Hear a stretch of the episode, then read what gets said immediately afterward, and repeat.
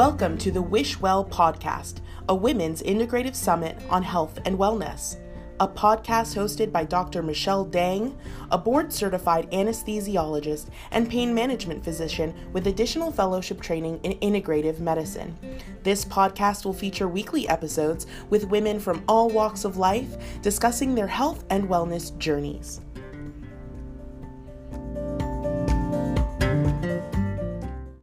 Hi everyone, it's Doctor Michelle Dang with the Wish Well Podcast. I'm bringing to you today episode twenty-eight, Perfectionism with Doctor Kara Pepper. So Kara and I talked briefly about her being a professional ballet dancer, which I think is super cool. And I think that her experience is a very interesting one that she has shared with us today. And she talks about uh, studying abroad ballet as well. So I think it's a really cool story. So I hope you enjoy this episode. And just to share a little bit more about Doctor Pepper, she is, as I mentioned, a professional ballet dancer turned primary care internist and life coach. She strives to help her patients achieve wellness in all aspects of life. She coaches physicians on burnout, transition, and how to feel as good as they look on paper. She lives in Atlanta, Georgia, with her husband and two children. If you want to find out more information about Doctor Pepper, go check out her website, which is Kara Pepper M D dot com, and also on social media at Kara Pepper M D. And as always, if you do enjoy listening to these episodes, please remember to swing on by iTunes and leave a rating and review. The reason why we always say that is the more comments and reviews that you leave, the more the show will be visible to others who may not have otherwise stumbled upon this podcast. And so, as always, I enjoy making these podcasts and releasing these episodes. So I hope to continue every week. So just tune in every week for new episodes. Otherwise, please stay safe and stay healthy.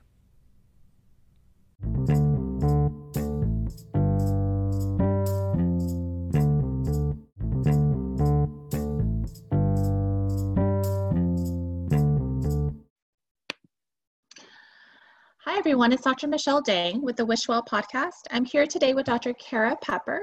Doctor Kara Pepper is an internal medicine physician in um, Atlanta, Georgia. So welcome, Doctor Pepper. Hey, thanks for having me. Awesome. So tell us a little bit about what health and wellness means to you. Yeah, so I, I think of wellness really as a verb, not necessarily as a state of being. Mm-hmm. So it's an active process of filling up multiple Um, parts of you: mental, emotional, spiritual, physical, occupational, environmental, relational parts of you, um, and using those full tanks to weather the storm of life. So it's not really the absence of disease or the absence of sadness, but rather this active process of evaluating what you need at any given moment and making sure that you're filling that part of you. Awesome.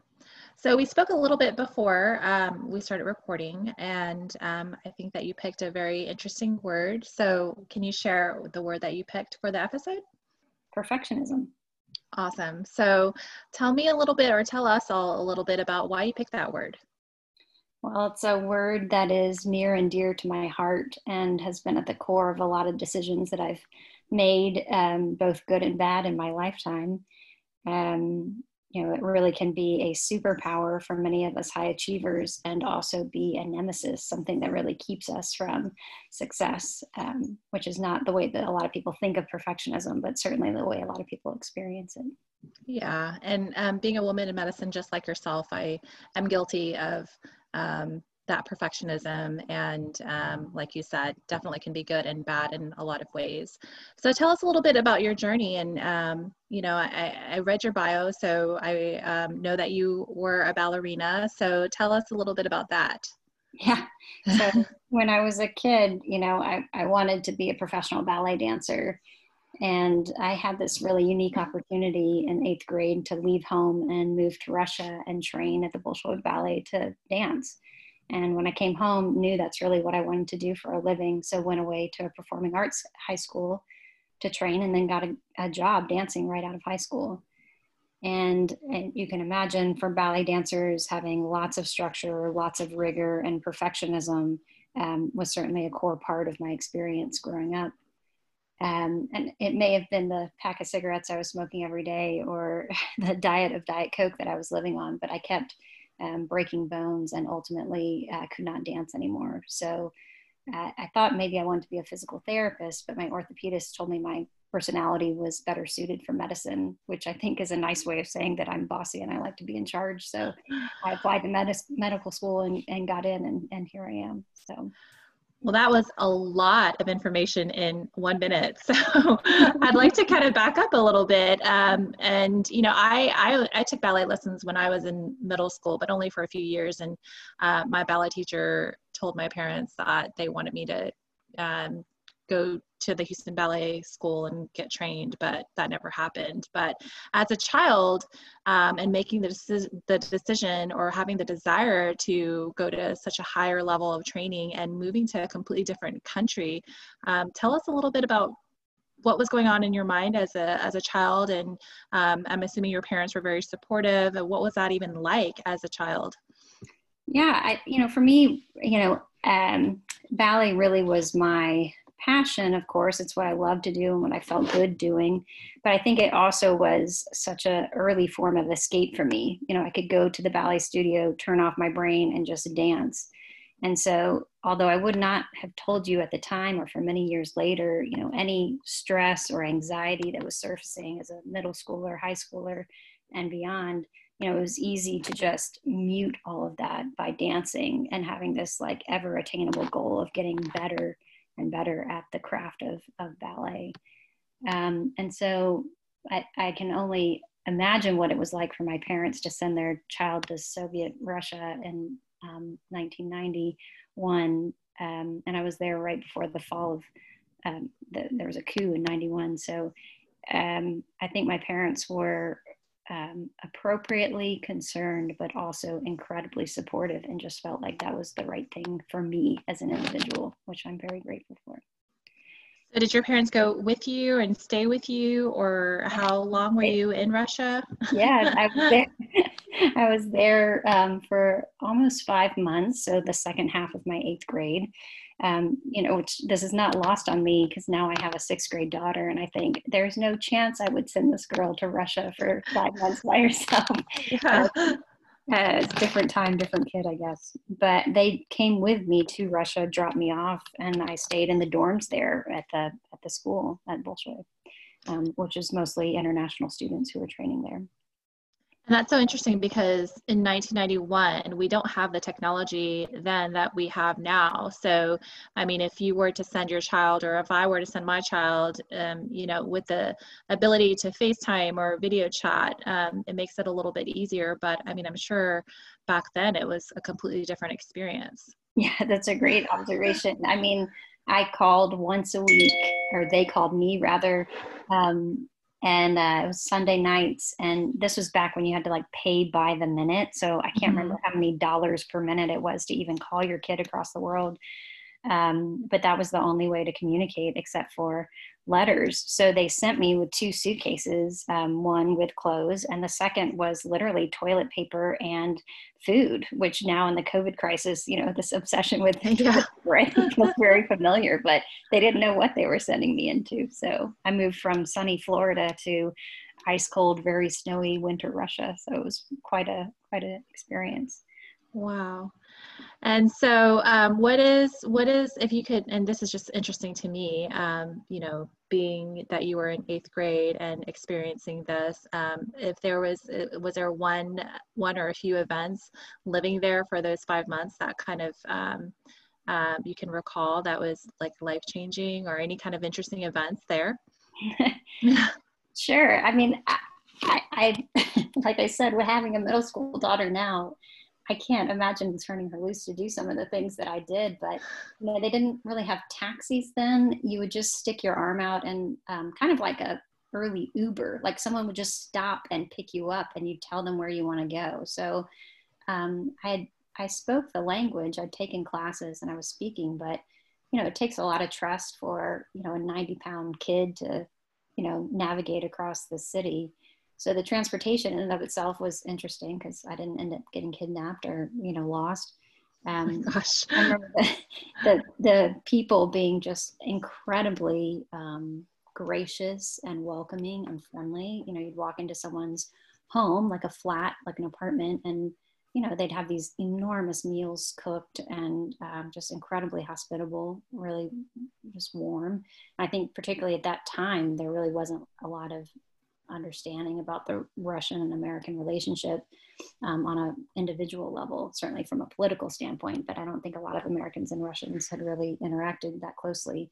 Mm-hmm. So that was really beautiful. And then, you know, lastly, you know, I, you know, was in eighth grade. And so you do what eighth graders do, which is experiment and take risks. So my first alcohol was over there with Russian vodka mixed with grape Kool-Aid of all things. Yuck. But I remember oh. this, this Sunday night phone call, my parents called and like, oh, what'd you do last night? And I'm like, well, I drank some vodka, and thank God my mom had laryngitis. So she's always the one who did the reprimanding and the screaming, and she couldn't say a word. So I think it, it was uh, God protecting me from the wrath that inevitably and the fear that she must have had at the time. So anyway, it was an incredible, I'm totally skipping over the ballet. I mean, the ballet was like world-class training, right? I mean, it was so incredible to meet yeah. these, you know, majestic dancers. So it really kind of set me um, up for not only just high achievement and this theme of perfectionism, but also knowing that my path forward was not going to be the traditional path that most um, people take. And so it mm-hmm. allowed me this confidence to just take risks and Um, know that my way was not going to be the, the uh, standard way that most kids move forward. So do you feel like the having the ballet training trained you or gave you the skills to, I guess, um, I don't want to say perfect, to be a perfectionist, like it has a negative connotation, but do you feel, or do you feel that that was just always part of your personality? I definitely think that it's part of my personality, um, but it certainly was fed by this no end in sight um, level of achievement, right? And so I've said for a long time, I really do think that ballet was what led me to a career in medicine. Um, it gave me the work ethic, the um, lifelong learning, the drive, personal sacrifice, long hours, working when you don't feel like working. I mean, dancers and doctors really are the same people, right? Like mm-hmm. lots of perfectionism, some narcissism, but, you know, really it's the same skill set, um, just different skills. Yeah. So, um, so then you, you decided to go to medical school. So was that a difficult decision? You mentioned um, thinking about doing physical therapy and then getting the suggestion to go into medical school. So can you tell us a little bit about that? Yeah. So I um, had made my own decisions and made my way really from an early age. And so um, I had in that transition between when I ended my career in dance due to injuries and then moving back home to Florida to go back to college, um, I shadowed a physical therapist for the summer and really saw that they took orders from the physicians. Now I'm friends and um, work closely with physical therapists now, and I know that they're perfectly capable and frankly don't need physicians all the time to tell them what to do, but it felt that way to me at the time as a young woman. Mm-hmm. So I wanted to be the one making the calls. And so medicine seemed like a, a more palatable, more palatable way forward for me. Um, but I didn't know any doctors. I didn't have any in my family, but I was a good student. I always liked science and I had the work ethic. And I think ultimately with most things in life, but particularly in medicine, you have to be able to think and you have to care and you have to work hard. The rest mm-hmm. you can learn. So mm-hmm. I think I was well prepared because of ballet to be a physician. That's really great. And so you decided to go into internal medicine. Was that also a difficult decision, or did you always feel like you wanted to do internal medicine once you started medical school? No, I went to med school to be an orthopedic surgeon. Mm-hmm. And, you know, the first day in anatomy lab, people rip open the body bags. You know who the surgeons are. They're excited to dissect. They're so excited about anatomy. And of course, I cried and cried because it was a person with a story, and I wanted to know their family, and I wanted to know what got them there. I mean, I, I clearly was meant to have the relationship long-term um, with this patient. And um, I thought, you know, I really fell in love with cardiology during first year and thought that I would be a cardiologist, but spent my whole med school career doing outreach, um, screening, ran this huge organization that does um, clinics and health fairs um, in my med school in Miami. And um, it was no surprise to anyone except for me that I really fell in love with primary care, and so ultimately changed my application as I was applying to med- to residency at Emory um, from categorical to the primary care track. And so I went in to primary care. So, so how long have you been in practice now? Um, let's see, this is my twelfth year post-residency. So I'm solidly mid-career now, even though in my brain, I still think I'm an early career physician. So tell me a little bit about, um, I know that you do some coaching, so I kind of want to transition into talking about a little bit of your coaching. So is this something separate than your clinical practice, or is this something that you also incorporate into your practice? Yeah, so really my coaching story started early in my um, clinical practice. You know, most of what we do in medicine is coaching anyway. I realized I can't manage diabetes without really addressing all the other stuff. You know, why are you, why are your sugars high? It's because you are overeating. Why are you overeating? It's because you're managing your mental health. What's driving your mental health? This history of trauma. So really a lot of what we do is uncovering this mental health aspect and doing a lot of coaching. And so that part felt very familiar. Um, when I was about seven years into practice, this unattainable goal of being everything to everyone, this perfectionism that was driving, you know, both my internal drive of wanting to be the best and the external drive of looking at what everyone else is doing and trying to keep up. Um, I, my husband is a consultant, so he travels for a living. So he's gone five days a week, and I had two young children. So ultimately all of this stuff compounded, and I just got epically burned out. And really to the point that I could not get out of bed anymore to go to work. And so I ended up taking a leave of absence from work just to like put my life back together, because I, I was like, I can't do medicine anymore. I really felt like it was my own personal failure to, that I couldn't practice and be this ideal physician that I thought I should be. I think a lot of women or a lot of people in medicine do feel that way as well, especially if we have that type A personality, the the wanting to be perfect, the wanting to, um, you know, do everything and anything and everything for your patients. And so I do definitely, I can hear what you're saying. And I think perfectionism and burnout almost go hand in hand. Like if you are that perfectionist type person, at some point you are going to get burnout. I know I've been there. I know a lot of my friends and colleagues have been there as well. Yeah. And, you know, at the core of perfectionism really is this feeling that I'm not enough, right? And if I just did more, and if I looked better on paper, and if I kept up and made more R V Us, and, you know, if, if I just did all these things, then this feeling of insufficiency would go away. But mm-hmm. really at the core of it, um, until you own who you are, own that this feeling is being driven by I'm not enough, I'm afraid of being vulnerable, I'm ashamed of being worthless, until I really got to that piece of me and really worked that out, the burnout was really inevitable, because there is no end to the amount of work that we can do in medicine, right? Right, right. Be everything to everyone. So in that period of sabbatical came a lot of conversations with other physicians who were saying, like, you took a sabbatical, how did you negotiate that with your practice? How did you come to that decision? Um, that must have taken so much bravery on your part. And there was, let me tell you, no bravery involved on my part. I literally could not do my life anymore. And so um, I didn't realize I was coaching at the time, but it came out of that, that, that period to say, like, hey, if I can do this, you can do it too. And I know I'm not the only person who's unhappy practicing medicine right now. Mm-hmm. And so um, to put purpose to that period of pain, I recognized that a lot of physicians needed to be validated and needed to be heard in their struggles. And so I started coaching around burnout, and then ultimately got life coach certified, and now have a um, practice for physicians and high achievers who are really struggling with perfectionism, burnout, imposter syndrome. Wow, that's so incredible. I'm so glad that you are uh, putting yourself out there to help others who may be in similar positions. Um, so tell me a little bit about, so you talked a little bit about burnout. So what was your process through that time period? Did you take some time off of your clinical practice, or how did you um, manage your own personal burnout? Yeah, so I, I, um, I had been asking for help from a therapist who I've now seen for ten years. Um, and she, She was wonderful, and she, I joke with her still, like, you must really be into delayed gratification, because it wasn't that I wasn't feeling bad. It wasn't that I knew I was headed for disaster.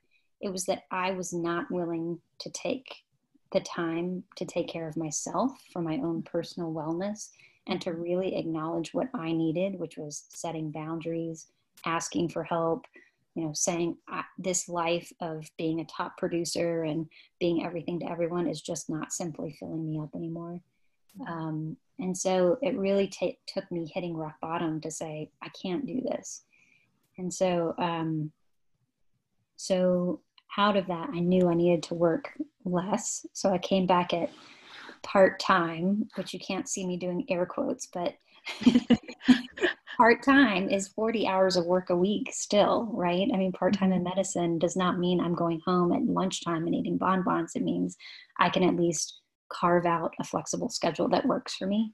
Mm-hmm. Um, and so I'm grateful for a practice that allowed me to do that and wanted me to stay um, in whatever way they could have me. So I'm fortunate that I work for a, um, a practice that allows that flexibility. I know not everyone has that. You have to make that ask though. I think that's really important. Absolutely. And the truth is, like, we have so much power that we don't recognize that we have. And we as physicians, I think particularly this COVID crisis has really illustrated that we have the training and capacity for what we need. And we are recognizing that we cannot possibly hold this healthcare system together single-handedly. And so mm-hmm. I'm really interested to see what comes out of this um, period of global reset. You know, I hope that the physicians who are feeling burned out and went into this crisis burned out can really take this as an opportunity to recognize what they really need um, to sustain themselves, whether they're in medicine or not. Right. And I think um, what you talk about, you know, as far as asking for that help or asking to reduce your hours to your part-time hours, I mean, I think that's a very uncomfortable place for a lot of people who are not used to asking for help, particularly, I think, women. I mean, I think whether it's a, a woman physician or or any, a woman of any career, um, I think it's just a very uncomfortable place for a lot of us to be in. Yeah, I think a lot of that comes from not from that place of insecurity that I mentioned earlier. Like, mm-hmm. if I knew then what I knew now, you know, the infamous quote, but like, I know what I need to be successful, take it or leave it. But at that time, I really did not feel empowered to ask. I didn't feel that I could even look and acknowledge what I really needed, because mm-hmm. so many of us are on this track of like checking the boxes, like graduate from college, then med school, then residency, then fellowship. Maybe you get married and have kids, you get a house. And it's like this path is carved out in front of us. Um, and just take a step off of that feels very scary for a lot of people. And so really recognizing what you need is, is really um, the hardest part. And then saying, hey, this is what I need to be successful. Mm-hmm. And if you need me here, if you want me to be part of the system, then this is what I need to be successful. A lot of people don't feel empowered to even make the ask. That's very true. So um, once you kind of cut back um, on your clinical time, was that when you started adding um, the coaching on the side? Or tell us a little bit about what that looks like for you. Yeah, so um, having a um, part-time clinical schedule allows me flexibility of when I do all the administrative work. And so um, coming back part-time, I started asking those questions about how can I help other people and how can I not let anyone have to go through this experience that I went through, or at least walk with them if they're going through it. So I started um, a practice a little over a year ago, um, and I see one-on-one clients, I do group work, I've done C M E work, um, and so it's a way to really address these topics both privately and with the support of fellow physicians to say, hey, you're not alone, and these are issues that we all struggle with. Awesome. And I'm sure that you've you've met along the way so many amazing women um, who you are able to coach through as well. Yeah. Um, so if um, people want to find out a little bit about your coaching uh, business, um, how would they be able to find you? Uh, one of two ways. So I have a website, which is Kara Pepper M D dot com. Um, everything you need to know about me is there. And then also follow me on social media, um, Instagram, Facebook, Twitter, and LinkedIn at Kara Pepper M D. Um, awesome. And I post pretty regularly lots of coaching tips and articles and thoughts about what it's like to be a physician. Um, and it's really gathered this really incredible community of, of people, both physicians and non-physicians. It's really cool. Awesome. And I have one more question for you. So if you could tell eighth grade Kara something, just a little bit of advice, maybe pre-Russia, what would you tell her? Oh, sorry to put you on the spot. It no. just kind of popped up into my, my head and I wanted it's to ask. Beautiful. Uh, what I would tell her, whether or not she would listen or not, is the, is the hard part. But I would simply tell her you're, you're exactly where you're meant to be, and you are enough exactly where you are. And also you should find a therapist way before when you think you need to. You know, it's so funny. I completely agree. And I probably would tell myself the same thing as well. I didn't start um, really taking a lot of importance in my own mental health until within the last, I would say, five to seven years, which, um, you know, I, I totally wish I had, you know, taken care of myself and really put the importance of self-care um, way before that, even before having kids, you know. So I think it's very important. And um, I think we're talking more about mental health um, nowadays. So I think that's a, definitely a good thing. But um, I think um, taking the time out for yourself is so important. Yeah, you're your most important patient. Perfect. Well, um, thank you so much for taking your time out to share with us your journey. And um, I've never had a ballerina on, on the podcast, and I think it's just so amazing. And one last thing I just wanted to share with you was um, I, I read a lot when I was a kid, and I remember reading some books about ballerinas, and it's just like, it's very intense, really, really intense, like all the training, all the time you put into it. So I think it's amazing, your journey, and um, thank you again so much for, for sharing your time with us today. Thank you so much for having me. I really appreciate it. Thank you.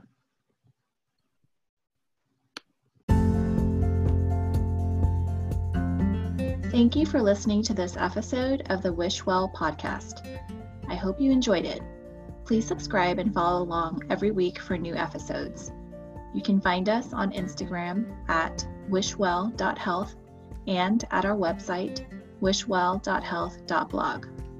Until next time, I wish you health, and I wish you wellness.